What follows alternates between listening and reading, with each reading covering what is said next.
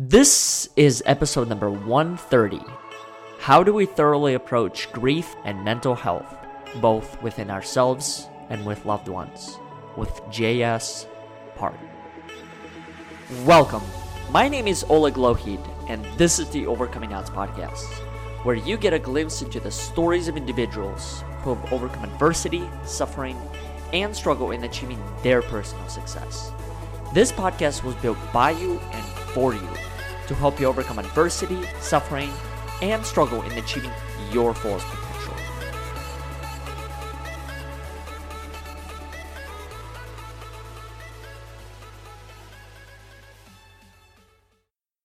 Before we get into today's episode, I'd like to make a brief announcement regarding our virtual meetup, Courageous Conversations. This is something that we started a few weeks ago through Zoom, where every single Saturday at 9 a.m. Central Time, we host a one hour long call for all of us within the community to connect and to learn more about each other and the individual journeys that we take within our lives. If you're interested in joining any of the upcoming calls, go ahead and leave us a message through our website, to which we'll respond with all the details where you can join and at what time. Now, let's get back to our show. Welcome back to another episode of the Overcoming Odds podcast. Today's guest is someone that I was fortunate enough of meeting through Heather Parody's group, Unconventional Leaders. I feel like I'm I feel like I'm repeating the same thing because a lot of the guests have come from this group. His name is June Park, and I wanted to have a conversation with him around this topic of grief and trauma and how do we process this and what does the normal become in in the conditions that we're experiencing right now as not only a city, a nation, but ultimately the world. June, welcome to the show. Oleg, I am uh, a big fan of your podcast. I've been listening to it nonstop now. so I know a little bit of what's coming, but I am I am a fan. Thank you for having me on, sir. I appreciate it. No, thank you so much for choosing to share the space with with both of us.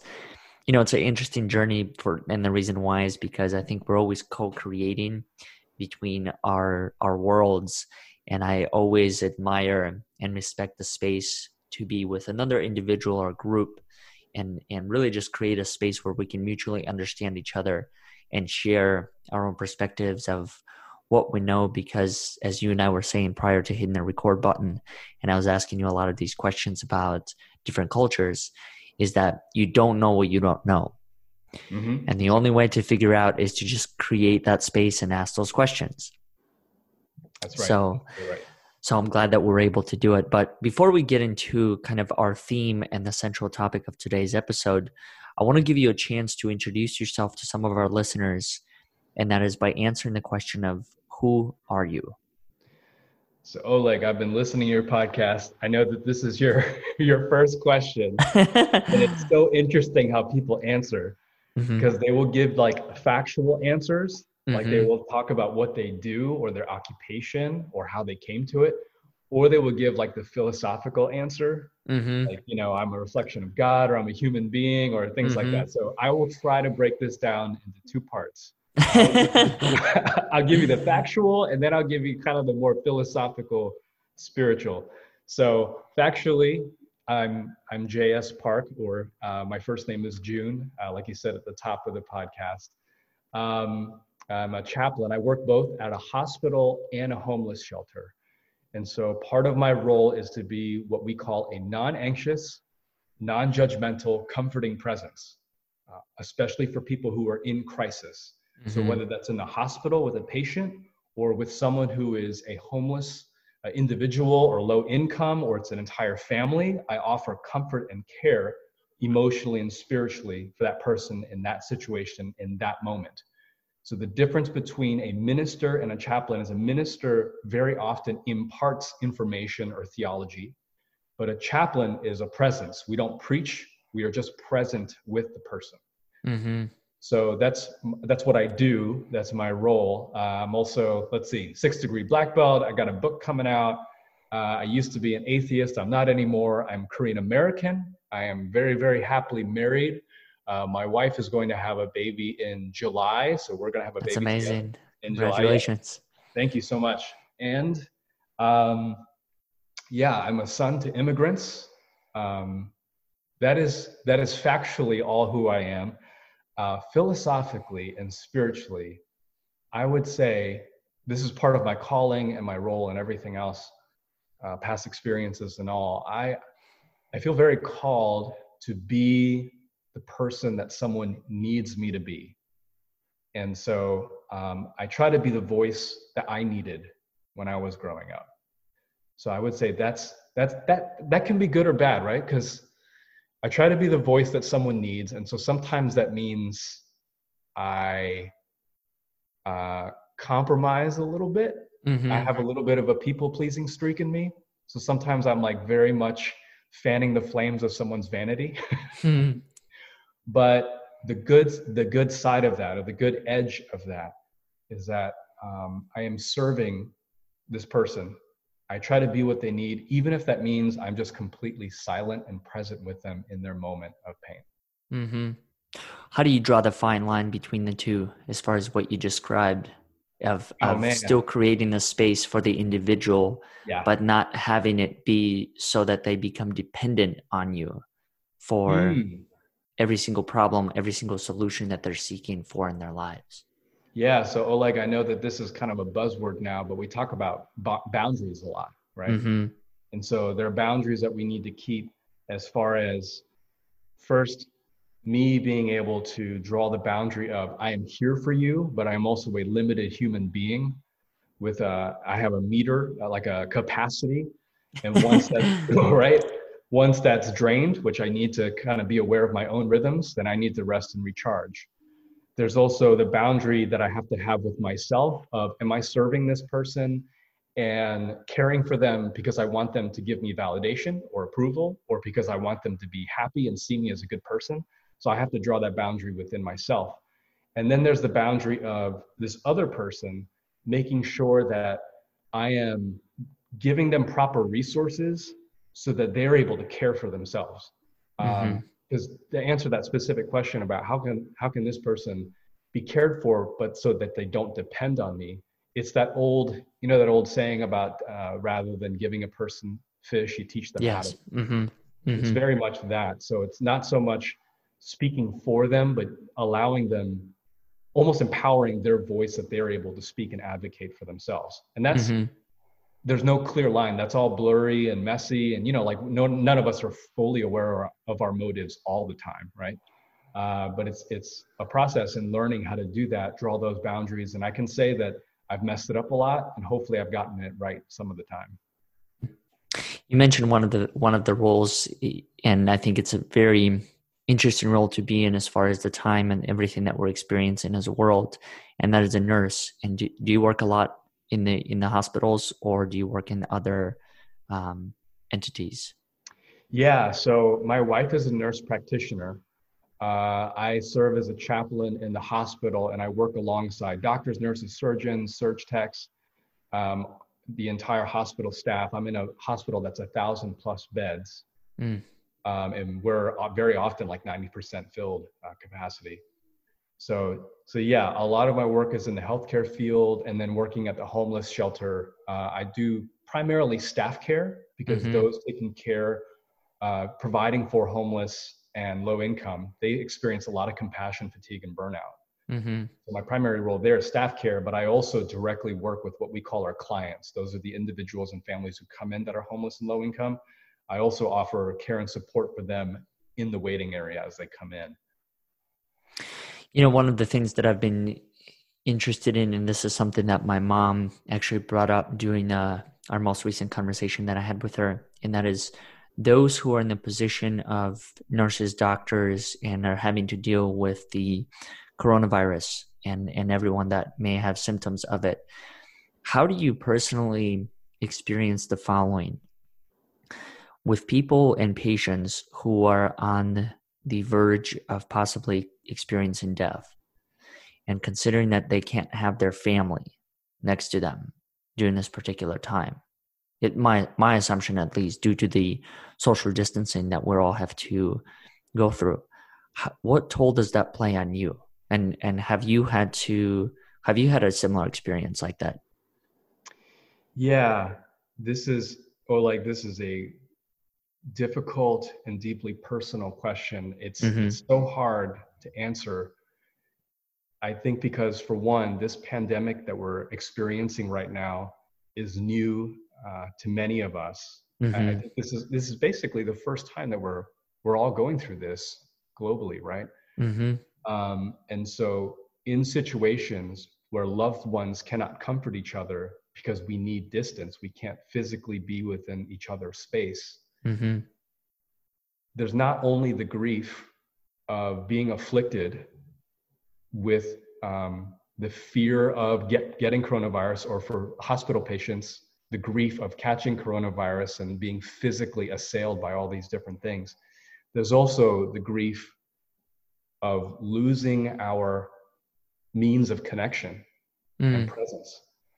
And so I think there a lot of us are experiencing this secondary grief. And when I say secondary grief, I don't mean it's lesser grief. I mean it's a it's maybe even a larger grief than mm-hmm. actually whether a person is testing for COVID, has tested positive for COVID nineteen, or is um, has lost their freedoms because of uh, the fear of catching it. The second type of grief, I think, is losing our ability to comfort each other and to grieve the way that we want to. So to answer your second question, I did experience this in a very personal way. I'm try- I'm going to change some of the details to of course mm-hmm. confidentiality, but um, I had a friend um, who lost someone. We don't know the circumstances. Could be COVID nineteen, might not be. But when I was there, he reached out to hug me, um, and I hugged back. And I, I, I put this on, as a video on, on my social media recently but I I confess that that was a mistake as far as the rule goes, and I know that I messed up. And at the same time, I know that that's what my friend really, really needed right then. Mm. In, in, my capacity as a chaplain, as a human being, as a friend, as someone who was there. And there were other people kind of in the room, you know, we're all apart. We, we can't be close. But he saw me and he, just as a reflex, that's what he did. And I, maybe I should have stopped him, mm-hmm. but I mm-hmm. didn't. And looking back, I don't know if I would have done it differently. Maybe I should have. Um, but these are the kind of case by case situations that we have that are just terrible and awful and make and, and make me feel sick to my stomach and i'm still trying to understand and navigate and as we were talking about this and i've had com- other conversations like this where funerals can't be the same anymore because you can't mm-hmm. have a gathering over 10 and if family from far away want to come and visit they can't travel like they want to um, and even as we were waiting for the proper authorities to come and pick up the deceased, um, they're, we had to quarantine the room and they're coming in like almost like these hazmat type suits and it's, it's a scary looking situation. Mm-hmm. So there's no answer for this, Oleg. There's no like, hey, here's what you got to do. Mm-hmm. But I think the main thing is understanding that this is the new quote unquote the new normal Mm-hmm. It's going to be loss around loss, that there is this second grief and just expecting that it's going to happen. Mm-hmm. And maybe, maybe if some of us can say, I know what this is going to be like, or somebody warned me about this, or somebody told me about this, if if at least I can give a heads up and say, hey, this is what you might be facing, then at least our body or our minds or our spirit can be somewhat prepared. Can at least when the situation happens our, our body can at least say okay i knew that this was going to happen. I have a little bit of preparation. I'm on to you. I know what i'm experiencing is quote unquote normal. Mm-hmm. so if i think if i can at least say hey this is a new thing that we're all experiencing. It, it, it is going to take us by surprise and, and it's going to it's it's just going to catch us uh, leaving us breathless really then at least the surprise of the surprise won't take us too much off guard. That's my mm-hmm. hope. Mm-hmm. So, how do you take that moving forward as far as the social distancing and everything? You know, you just had an experience like this in your life, and you you understand the importance of also the different things that we're trying to implement as far as having this pandemic slow down and and not get into more lives and more more households what do you take away from your personal experience as far as lessons learned what how do you how do you even process that moment or are you still processing it right now Yeah. Well, like even as you're asking that question, I'm like, gosh, I don't know how to answer that just because I'm still processing that whole thing. I would say, of course, as a general rule, we we have to be safe and have to be cautious and sanitize, wash hands, all of that kind of stuff. So of course, I'm 100% on the on the distancing mm-hmm. uh, practice that we we all need to have. And I think I mentioned earlier that it, it's a case by case. We look at each situation uniquely and each cir- circumstance is so specific unto itself that if I just made a general blanket rule, like no matter what, 100% of the hmm. time it has to be like this, is that fair? You know?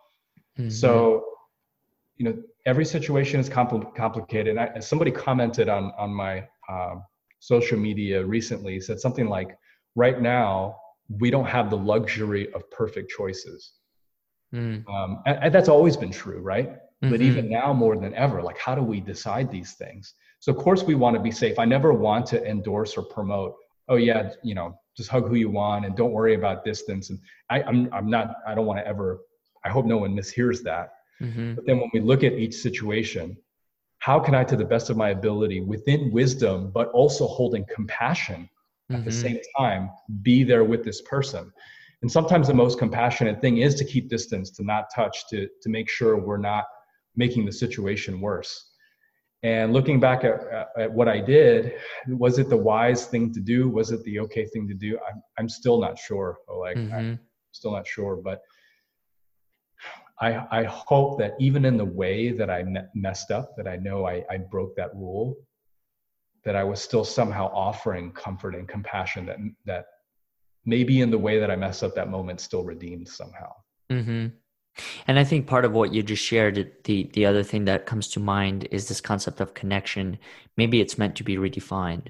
Maybe there's something else within the connection of one human being to another or one being to another that does not require physical contact. Maybe this is something, maybe this is an instance in a situation that's meant to teach us this that there's something else within this connection piece that we may not have been aware of before. And what is this situation making you see differently that you didn't see previously? Yeah. So oh like i don't think that obviously this situation is ideal at all right me, i love being one-on-one or being in the same space but even the way that we're doing this interview right now mm-hmm. across webcam this couldn't have happened maybe you know even even five ten years ago um, yeah there are we are finding creative and innovative ways to connect, uh, whether that's in the hospital, the homeless shelter, people working from home, uh, family members having to, to connect in, in interesting ways. Um, I think that there is something uniquely powerful about typed text. So there's something different about that, mm-hmm. right? So I've been connecting more than ever now through text messages, through email, through messenger, you know, apps and things like that. And there's something so different about texting because when you read words from a person, it's not always ideal, but it's it's like a, almost an archived record of what that person is feeling and communicating to you. So I'm experiencing that in a whole new way. It's almost like we're all writing these little mini letters to each other. And even in that connection, there's an intensity and a uniqueness, there's a power to it. That also means that when we send text to each other, it can also be more hurtful sometimes mm because it's a record that's there. You know, you're mm-hmm. you're seeing it, you know, quote unquote in stone, etched. Yeah, and it, you're you're taking it in visually. So I think there's a power there that can be hurtful, but a power there that can be so healing. That's that's way different than physical touch and being present. So I think I'm experiencing that in a brand new way. Um, I think the video chats where you know we're seeing a lot of pictures now on social media of like you know 20 different faces in a in a chat room things like that. Yeah, we're all connecting in brand new ways. And again, I don't think it's ideal. I'm a one on one type of person. Uh, I love being in a space with people. Part of my role, my calling as a chaplain is to do that. Mm-hmm. Um, but I think these new and powerful ways are hitting different areas of our soul and our brain uh, mm-hmm. uh, that didn't before. And so I think there's good to be found in that. And again, not ideal, but there's so much good and so much power in that. And so I think just as kind of a practical takeaway, I've been learning to hit, I've, I've been learning to pause before I hit the send button on things. Mm. you know, especially now we're all stressed, we're all low key anxious. Mm-hmm. We're going to probably say things that we normally never would have through text anyway. But now with the extra stress, it's like we're we're all fired up and kind of raw right now. So one way I can be compassionate in my connection is to pause before I send something and ask myself, how is this going to be interpreted? Is this edifying? Is this going to be healing for this person? Uh, even in emails, can this be misinterpreted somehow? So I'm taking that extra second now to pause, and that's one way that I can be compassionate in our in our new method of connection. Mm-hmm.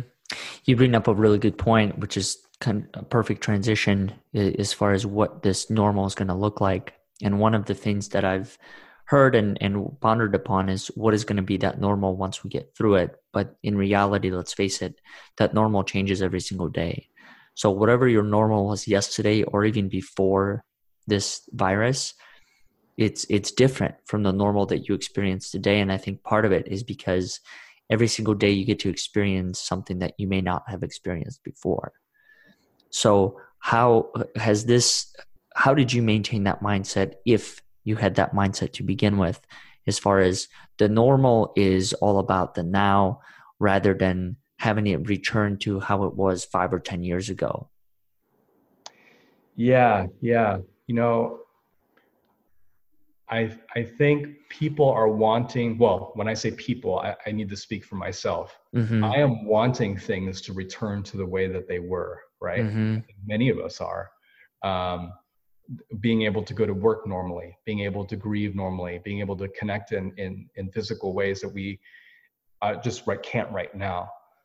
Um, I think when things do quote unquote settle down, when this crisis is over, I don't think it's really going to be over. Mm-hmm. Uh, and I mean that in good ways and not good ways. Mm-hmm. Um, we are going to carry the trauma of this. And I think some of the new, we we've been using the word normal, but some of the new quote unquote normal. When I say normal, you know what I mean, right? Mm-hmm. Yeah, as things settle down, I think we will. There will be uh, a lot of happiness and joy about things finally going back to hey, we're able to go to work normally or grieve normally or connect normally.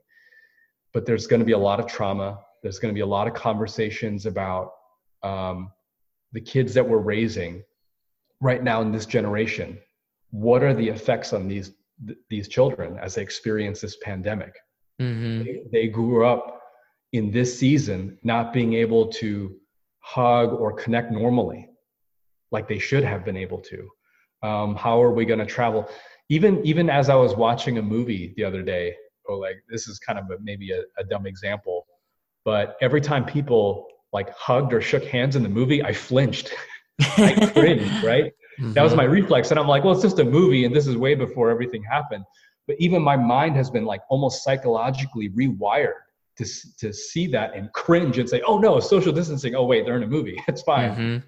You know? So yeah, I, I I'm not sure if this if if what I'm saying has a conclusion, but I know that a lot of things are going to change and not go back to normal. And I think the way we need to cope or or there's going to be a big readjustment period and it may be lifelong i think some people have compared this to for example the tragedy of september 11th mm-hmm. And how things changed forever since then. And I, I think it may be kind of the same way. And so we don't know quite the effects of it but i'm anticipating that there's going to there are going to be a lot of changes and a big big season of readjustment. Mm-hmm. Curious to know in regard to change do you fear change? Do you embrace change? Or do you have another completely other a completely different relationship with change? So oleg i i don't like change at all uh-huh. but i love growth. And I, and I think those are two different ideas right? So with change we all change and sometimes externally and internally change happens without our knowledge or without our, our you know us wanting to. So whether that's social circumstances whether that's loss change is going to happen. Mm-hmm. um, and change i don't like so much when i go to a restaurant well when i used to go to a restaurant can't now when when i went to a restaurant whatever restaurant it was i would always get the same thing always I, I almost never deviate from my favorite stuff on the menu. mm-hmm. So it's to the point now where the local places I go, like there's this local Cuban place I go. When I walk in the door, they just put in my order. they know what I want already. Um, so, so I don't like change. Uh, I find it very difficult to let go of things, to move into new seasons. Um, I, I just like wearing plain colors all the time. I, but I love growth. And the difference between change and growth is that growth is very often a choice that we make. Mm-hmm. A choice to improve is a choice to adapt. It's a choice to adjust, a, a choice to be able to become a better version of ourselves. And growing is also just as painful as change, if not more. But the thing about growth and, and change too, the thing about growth is that when you choose to grow, um, it, it always turns out for the better. It, imp- it helps everyone else, and of course, most especially uh, yourself. And so I don't like change, but I, I do love the end result uh, of growth. And so I think in answering your question, yeah, I, change is so hard uh, and I don't like it. But I find that as change happens, I can always grow from the change that's occurring. Mm-hmm. The thing that I've learned about change is that it's ine- inevitable. It's going to exactly. happen one way or another. And it, in fact, it happens now. Here, d- during this conversation and all the other interactions that we have. And the thing that I liked about what you said is that there's a choice. You can make a choice. I, a friend of mine recently told me during a conversation that I had, he said that right now the common themes between many of us is coronavirus, the insecurity of it, but then the third thing is that you get to choose. You have a choice in whether or not you're going to operate from kind of the fear and the scarcity mindset of what it can be and what it is, or you have a choice as far as what is the opportunity. What are the possibilities within the current challenges and adversities? And I, I think to a degree it's a mindset I think it's a mindset that gets developed and practiced over time. It doesn't happen overnight. I don't think many things happen overnight. Let's put it that way. So in, in this case, the the thing that you mentioned as far as growth is a choice. I wholeheartedly agree with that. And I think in in this situation, we also have that choice present to us, as far as how can we grow as individuals, how can we grow as a community, how can we grow as a collective, when it comes to a lot of these things that we're experiencing that may not be the quote unquote normal that once upon a time used to be. Yeah, and you know what, Oleg, can I can I tag on that? Mm-hmm. You know, I think there there's a saying that's like something like better than yesterday, or you know, we always want to become the better version of ourselves. Yeah. But, mm-hmm. but for your listeners, and I'm saying this also, you know, for you, but I'm I'm, I'm really preaching this to myself. Growth is not a linear process mm. and growth growth is not a, a, by any means a perfect process and so i think sometimes we're very hard on ourselves that we have to be better than yesterday or there's all these mantras and kind of slogans that we have about constantly improving and bettering ourselves and sometimes that that can be a lot of pressure mm-hmm. and burden and sometimes we do just need to rest and be and recognize that today maybe today is not my day Mm-hmm. Or maybe today is the four steps back before the six steps forward. Today's a setback. Today's a loss. Today's a failure. And so I want to be careful that I'm not saying, hey, you have to grow all the time every day. Mm-hmm. We do need space to rest, to breathe, to recharge. And I, I, I don't think my, my faith tells me uh, that there's a thing called grace in which I need to have grace for myself. That's patience, that's generosity, that's being kind to myself. That there's a God who loves, and that God is love. And so if I'm to have grace for myself, that means to be able to have grace for myself when I lack the growth that I wanted for that day. Mm. And so so right now with this pandemic, it is exposing a lot of ugly things in people. Mm-hmm. We see the hate crimes, we see the hoarding, we see the spreading of misinformation. Some of us fear has driven us towards very, very unkind things. Mm-hmm. But my hope is that as people are being exposed, we're finding out what's really inside. I, I have hope for everyone that no matter what comes out, that that part of them can be redeemed and they can grow from that. And if I if I look at someone's journey and see their failure or their loss, and I say that that's their whole journey, I'm not giving them a lot of grace. We very often only see 0.01% of someone's journey, and they, they may be on their way to growth, but it's going to take them some time. So, so I know I'm taking a long time with this, but I, I, I say that to say, I hope I'm not saying you have to be growing all the time, mm-hmm. right? Mm-hmm. We need grace for ourselves as we grow. Mm-hmm. And I think that's an important decision to make as far as understanding that point of view that you still have to have level of compassion for yourself. And that's something that I'm learning every single day. And, and trust me, it's not a, it, I haven't perfected that, nor do I think I ever will. With every new layer that you experience within this life, there's going to be a new level of thinking that you're going to have to develop. So the decision making is going to evolve, is going to yeah. have to evolve just like everything else. So in moments where, just like you said, you may not be as growing as fast as you want to, maybe that's a moment where you take a step back and reflect and do yeah. something completely different that works more on your well-being, compassion, and all these other elements that make up who you are. And I, I've been curious to know as far as where does that come from or what does that associate with? Is that intuition or is that something else? Hmm. Well, I would say part of my faith, uh, as I said earlier, mm-hmm. uh, tells me that God is a God of love. I also think, you know, when when I was growing up, culturally and socially, and also in my family of origin, there wasn't a lot of grace and room to grow and room to make mistakes. And so I think in experiencing that, when I finally experienced compassion and grace and, and kindness and all that kind of stuff, it was like a it was it was like I was looking, I got something that I never knew that I needed but was always looking for.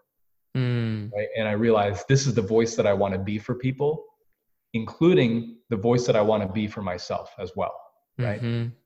And so I think not having it uh, led me to definitely wanting it and also wanting to give that for others. And I, I guess that's a sad, almost reverse way of learning. Um, but I think if anything good came out of the trauma that I experienced growing up, it's that I hope that other people can experience the grace that I didn't. And I'm not saying that I never experienced it growing up, but certainly um, I was lacking it a lot. And so yeah out of that pain came almost like a redemptive purpose like like when when i grow up i'm going to make sure uh, that people experience grace that i like one example would be in a church that i used to work at this is several several churches ago. Mm-hmm. i told my pastor at the time that i was depressed and i wanted to take my own life and i'm, I'm sad to say that he uh, he laughed when I told him that. And then he said, he said to me, uh, what do you have to be so depressed about? And I remember thinking in that moment, this, this was my fir- very first thought. As soon as he said that, I thought, I will never, ever do this to somebody else if they tell me they're depressed. I, I will never do what he did. And again, I, I'm being, I'm being careful because I don't want my motive to be an anti-motive like oh i'm not mm-hmm. going to be like that right mm-hmm.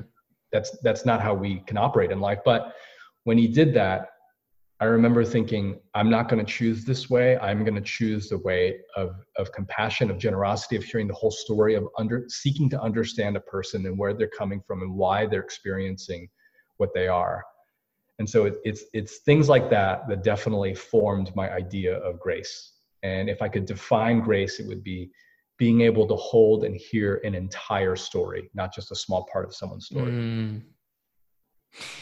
Because there's always a story within the story. Yep. Yep. Stories so the, underneath stories too, right? Mm-hmm. So the yeah. story that I might be revealing to you may not be the story that I'm actually writing in my head or in my heart. And so creating that space for that individual is that's a really interesting approach. Yeah, just think of like like you are a hundred different people to the hundred people that you know, right? Mm-hmm. Everybody has an idea of who you are. Even as we're talking, we're un, you know, subconsciously, not even trying to, making assumptions about each other, right? Mm-hmm. As I'm talking, you know, it sounds like, oh, oh, this must be what he thinks or his personality is always like, or you know, mm-hmm. we're doing that not consciously, right? But we are a hundred different people to the hundred people that we know, and everybody else, we don't fully know their story. Mm-hmm. And so before we assign blame, before we throw a generalized assumption on someone and say, oh, they did this, they must be the funny guy, they must be the sad person. I had someone tell me, oh, you're a chaplain, you're a sad guy then, right? And every time then, from then on, anytime I said something even remotely like sad, he would say, oh, you're saying that because you're a chaplain, right? Mm-hmm. And so we don't often give each other a fair chance, grace in that. And so I'm always assuming the reason this person is acting the way that they're acting, there's a reason for it and it makes sense to that person. Mm-hmm. So, so how can I have grace for that person? And I'm not excusing bad behavior or evil behavior or anything like that, but I'm trying to see further than what my eyes can see. I'm trying to have vision uh, bigger than my sight. Mm-hmm. And it doesn't have to make sense to you in order for that, in order for it to make sense to them. Yes. That's the biggest thing that I learned is that in yeah. meeting people where they are, part of it is really just as simple as understanding that line that whatever yeah. makes sense to you may not make sense to me, but that's okay. yep, that's exactly. Amen to that. Yeah. Mm-hmm. One of the things that I've been curious about. So I read a book a couple weeks ago called The Art of Possibility, and there's an example in that book. There's a chapter in the book that says "given an A," and the author uses an example of someone I, I want to say that is originally from China, and it's a, the, student writes the professor or the conductor a letter in explaining why he has struggled with this concept. And the story behind it is that it, given an A was a class that this instructor taught. And so at the very beginning, from day one, he gave every single individual an A and he made the students write him a letter in explaining why they deserved that A at the end of the course. So you almost visualize the whole three to four to five month process. Wow. In saying, hey, I believe I deserved an A for the following things, which is brilliant because then you give them a chance to essentially map out the different things that they're going to do mm-hmm. and and and evaluate their progress. But the reason why I bring that up is because there was a student in that class who was from China, and he said that it, it was difficult for him to do that because his culture did not align with that mindset. Mm. You don't start with an A in Asian cultures, in some of them. You work towards it. That's why there's that big sense of pride and accomplishment when it comes to it. So I'm curious to know, kind of from your perspective, as far as having experienced the different cultures that you have, what do you still carry with you that's part of your original culture? And what had to evolve into something else that maybe you didn't even think at the time was possible? Yeah. Oh, like I love this question. And hmm. it's funny because in, in any interview I've done, I always end up talking about the cultural. Maybe I'm that guy. but you know, I, ha- I, have an advantage in that I grew up in an Eastern upbringing, but also grew up here and you know was born here in the U.S. So I guess I, I have maybe an advantage of having a foot in both worlds. But oh, like first that story that you told. Mm-hmm. Can I can I just comment on that story? Real of course. Mm-hmm. Yeah, that's such an, a cool story, and you know what? I, I want to be fair to that person who couldn't come up with why he felt like he deserved an A. Mm-hmm. I think th- that's a really hard assignment. But here, here's what I also think about that. So I did this program once where at the very end, um, this mentor slash leader person was supposed to write an evaluation of me. And in the end, he said, you know what? Why don't you write an evaluation of yourself and I'll sign it? mm-hmm. right? And this evaluation was supposed to be my strengths, my weaknesses, and things like that. And what he told me was write it completely in the affirmative because you grew so much, or something. He said something like that. He said just just write a really really encouraging thing. Oh, like I had so much difficulty writing it. It was mm-hmm. really, really hard. But what I also realized was we need other people to tell us about ourselves, mm-hmm. both affirmation and keeping us accountable. Like it's it is very difficult to come up with how good we think we are, or to see the flaws that, or see the, what areas we need to improve, right? Mm-hmm. So I think out of fairness of that person in that story, we do need each other to tell each other like what the truth is and what we see and so that that's part of my faith too and that we need like a, a, a, love from god or like something outside of us to be able mm-hmm. to affirm we are like it's very difficult to affirm ourselves and that that's maybe limitation of being able to see ourselves so i feel for that guy in that mm-hmm. story and so yeah yeah but to answer your actual question or like um you know culturally i think in my culture i can't speak for all koreans but I do know that in my culture, we are uh, very, very collectivistic, meaning mm-hmm. you think in terms of team or family or group, right? And in the West, as far as I understand it, there's a much more individualistic type thinking. So, to give an example, during this pandemic in China, I mean, they're completely on lockdown. A lot of the citizens can only go outside for two hours to get what they need and go home. They each have an app on their phone that flags when they're outside of their homes and they're back in. That's why their numbers oh, wow. for the COVID 19 cases have dropped so drastically because the way that a lot of their cities are run, they all pitch in to be on lockdown and they can only get supplies that they need and they're watched. I mean, they're basically tracked by GPS. So they can do that there because they're thinking collectivistically. And I was thinking, I don't know if US citizens, if us in the states mm. if i myself you know being an american could do that because we're so used to our having our individual autonomy and freedoms and the american dream and no, like you know what i want is mine so there's that mark very marked difference.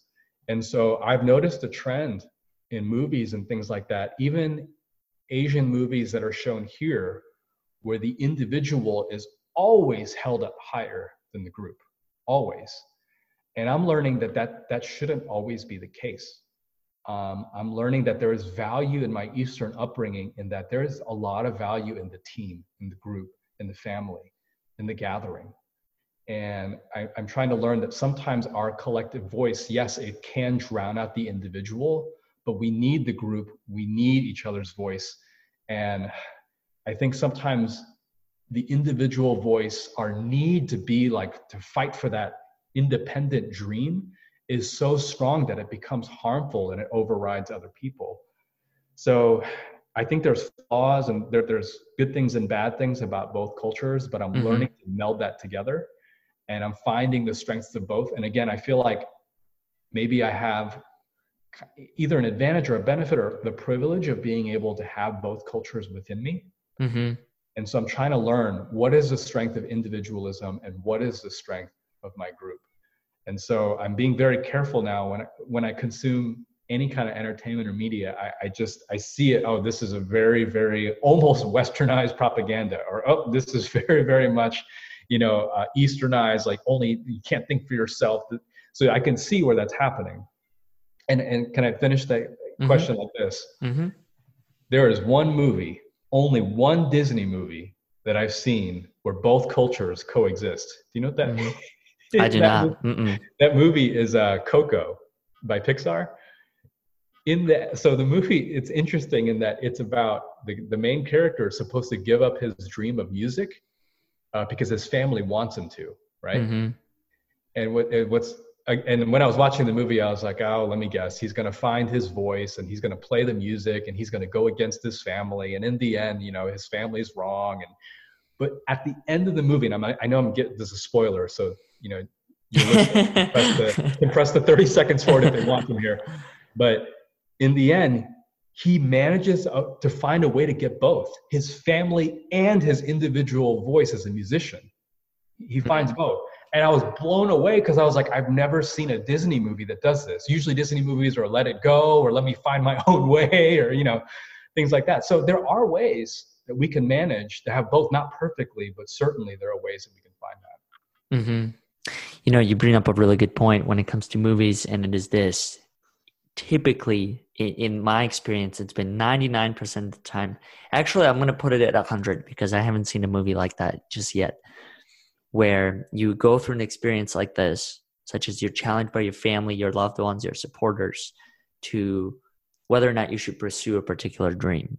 And then the yeah. movie always ends with you attaining your dream and then actually developing a better bond with those surrounding you. But the question that I've always wondered is this what if that doesn't happen for some? What if you don't attain your dream and you don't develop a better bond with other people? Then Yeah. what? Yeah. You know, Because that's got to be a reality for some. yeah, it absolutely is, Oleg. And it probably is a reality for all of us because we can't achieve all of our dreams. Yeah, that's totally true. So, this is the thing that I talk about a lot on my social media, in that, you know, there's a saying that people like to say that this too shall pass or Mhm. the storm always passes. Mhm. But like what I've seen in the hospital and the homeless shelter, the storm doesn't always pass. Mhm. And and you know that whole thing about whatever doesn't kill you makes you stronger. That's not true. Uh, whatever doesn't kill you can leave you seriously injured for life. Mm. And you know there are things like, hey, whatever you set your mind to, uh, you can achieve. Uh, there are other things like you will attract to you uh, whatever your whatever your personality is. That's what you're going to attract and things like that. But you're right, Oleg. Um, we don't always get the ideal dream that we want. Mhm. Life can be very cruel and unfair, and I know that's such a downer. And and I know when I say that that it just it's not inspiring. It's just, but it's the reality. It's the reality. And I, I've seen the hard edges of life completely unfair in, in the hospital all the time, where there's not a happily ever after, where people lose and lose and lose. And it's almost like this person has had enough and they lose some more. Mhm. And so I, the only way that I can, there's no adequate words for that, right? Like there's nothing I can say that will magically make that better. But the only thing I can say is that for one, it does happen. And to almost like prepare myself and people in a way that life can be cruel and unfair and terrible. Mhm. But when life gets bad, it doesn't mean that that person is bad Mm. is very outside of our control it doesn't mean that it's that person's fault Mhm. you know so a lot of times when people get sick or they lose or there's grief they blame themselves and there's almost like an embarrassment about getting sick or chronic illness or or loss right? And so we tie up our worth with how much we're hurting.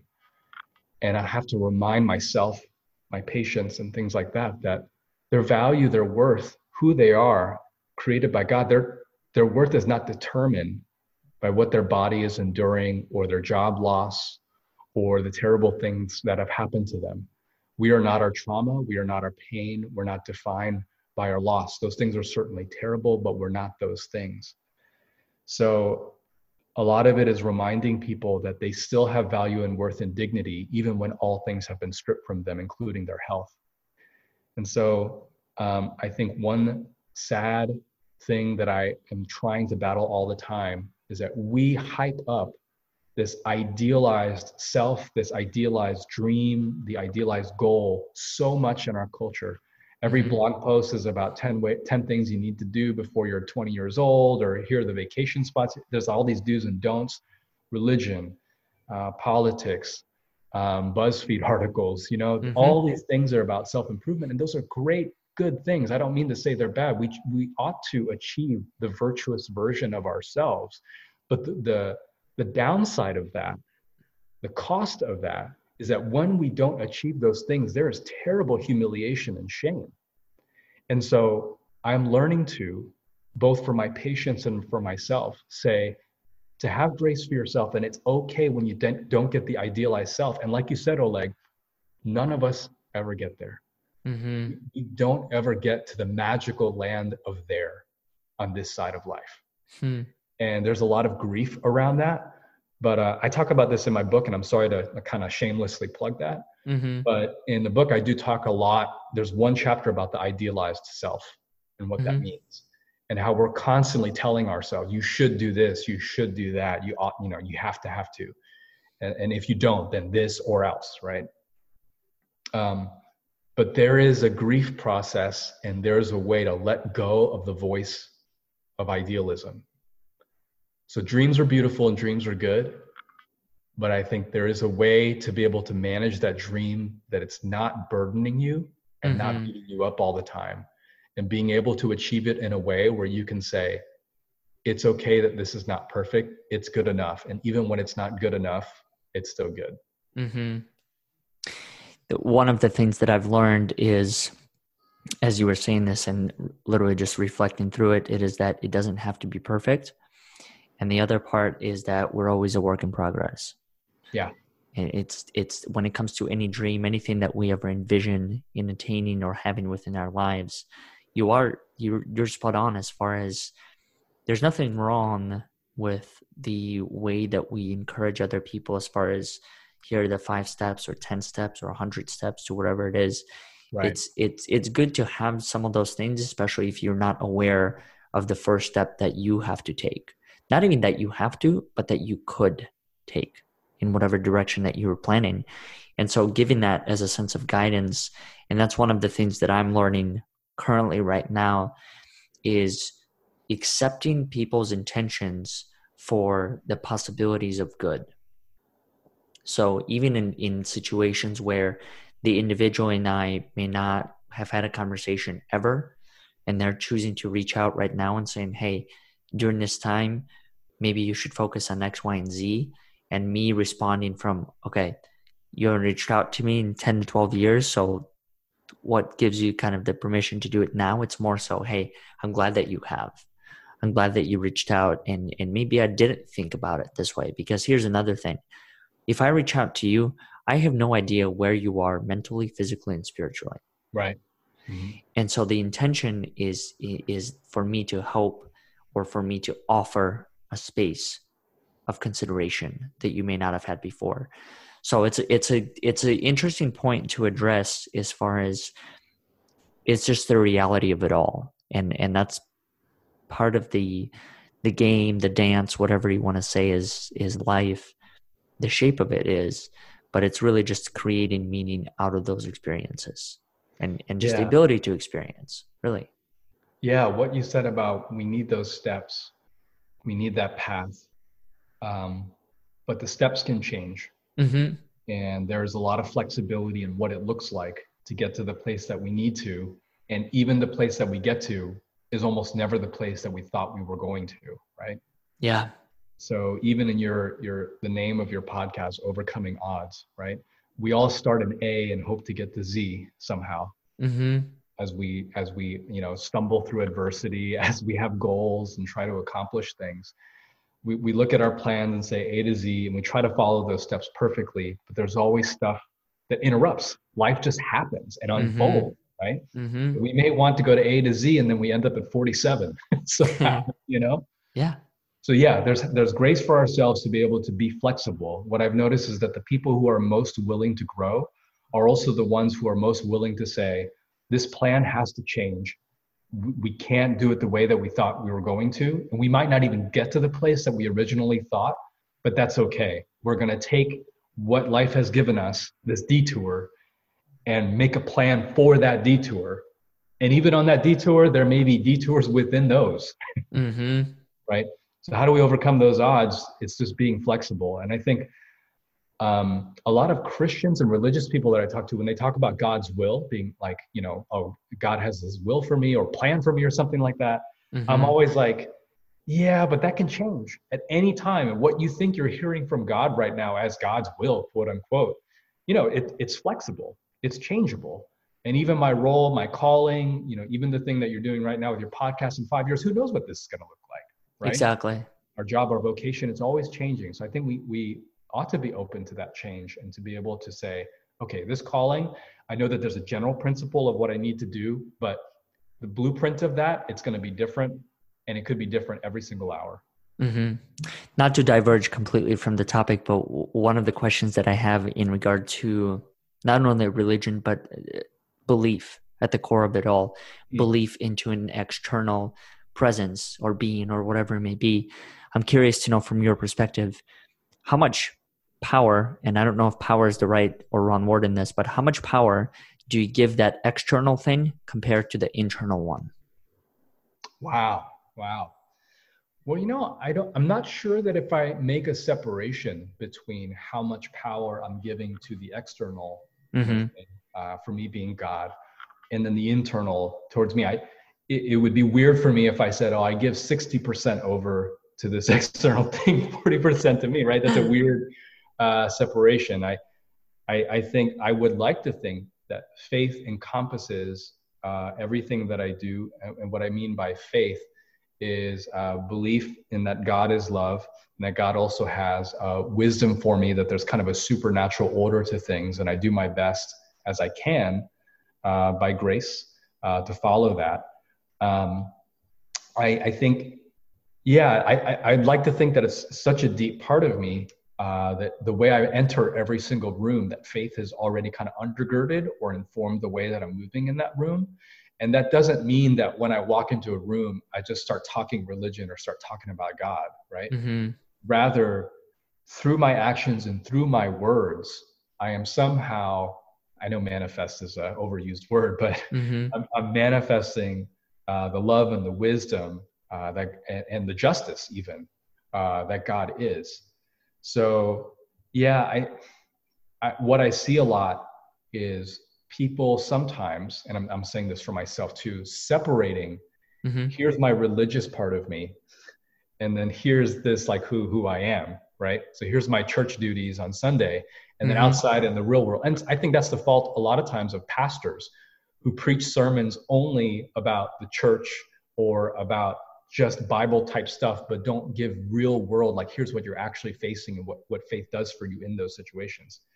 So I'm trying to merge those worlds and not have a divide between sacred and secular, uh, but rather say uh, faith informs everything that I do. That's the things that I say I believe, and that's also the things that uh, come out during moments of crisis, right? Mm-hmm.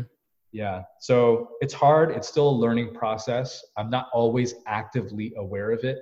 But one thing I do, like before I enter every hospital room, before mm-hmm. I talk to any homeless individual or low income individual or family, is that I will always pause and I will always ask this question uh, God, what do you want to do through me right now? God, what do you want to do through me right now? And I know that's a very, very overly spiritual, maybe religious question. Mm-hmm. But the reason that I ask that is because I want to be open to how to serve this person open to all the different options and ways that this person can be served rather than have my locked uh, presumptuous idea of what this person needs mm-hmm. uh, rather be open to serving this person and uh, adapting how i need to and i think god will give me always wisdom and grace on that mm-hmm. june i appreciate you coming onto the show and and sharing everything that you have and out of respect of your time for you and, and the listeners of, this particular episode. I'm curious to know how can people connect with you? I know that you briefly mentioned you're an author. Where can people check out the book? What what is the best way for people to get in touch with your work? Yeah, so I am uh, JS Park. That's J.S.Park. Uh, I'm on I'm on Facebook. I'm on Instagram. I'm on Twitter and Tumblr. I have a WordPress blog as well. Uh, my book can be pre-ordered right now on Amazon. Maybe by the release of this podcast, it'll already hmm. be out. The book is called "The Voices We Carry." Subtitle is "Finding Your One True Voice in a World of Clamor and Noise." And so people can connect with me. I also I, I love answering questions and messages through all my social media, so people can ask me questions anytime. And uh, the book, if if you don't mind me saying so, there's a of course. Um, the book is kind of a journey through my hospital chaplaincy. So it's kind of a memoir, a little bit of self help.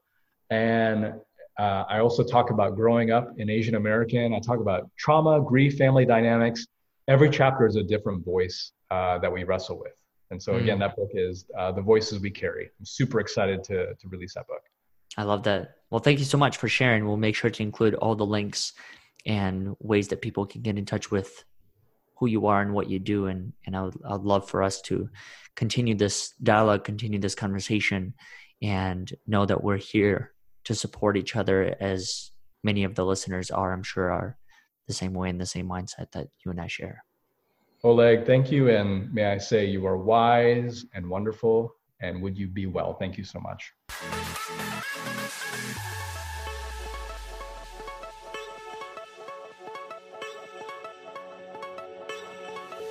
Thank you all for listening to today's episode.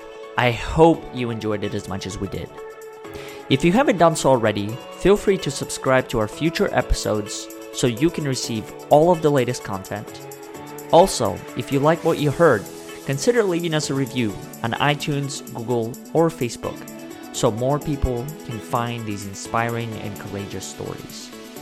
Once again, we thank you for listening and we look forward to having you next week.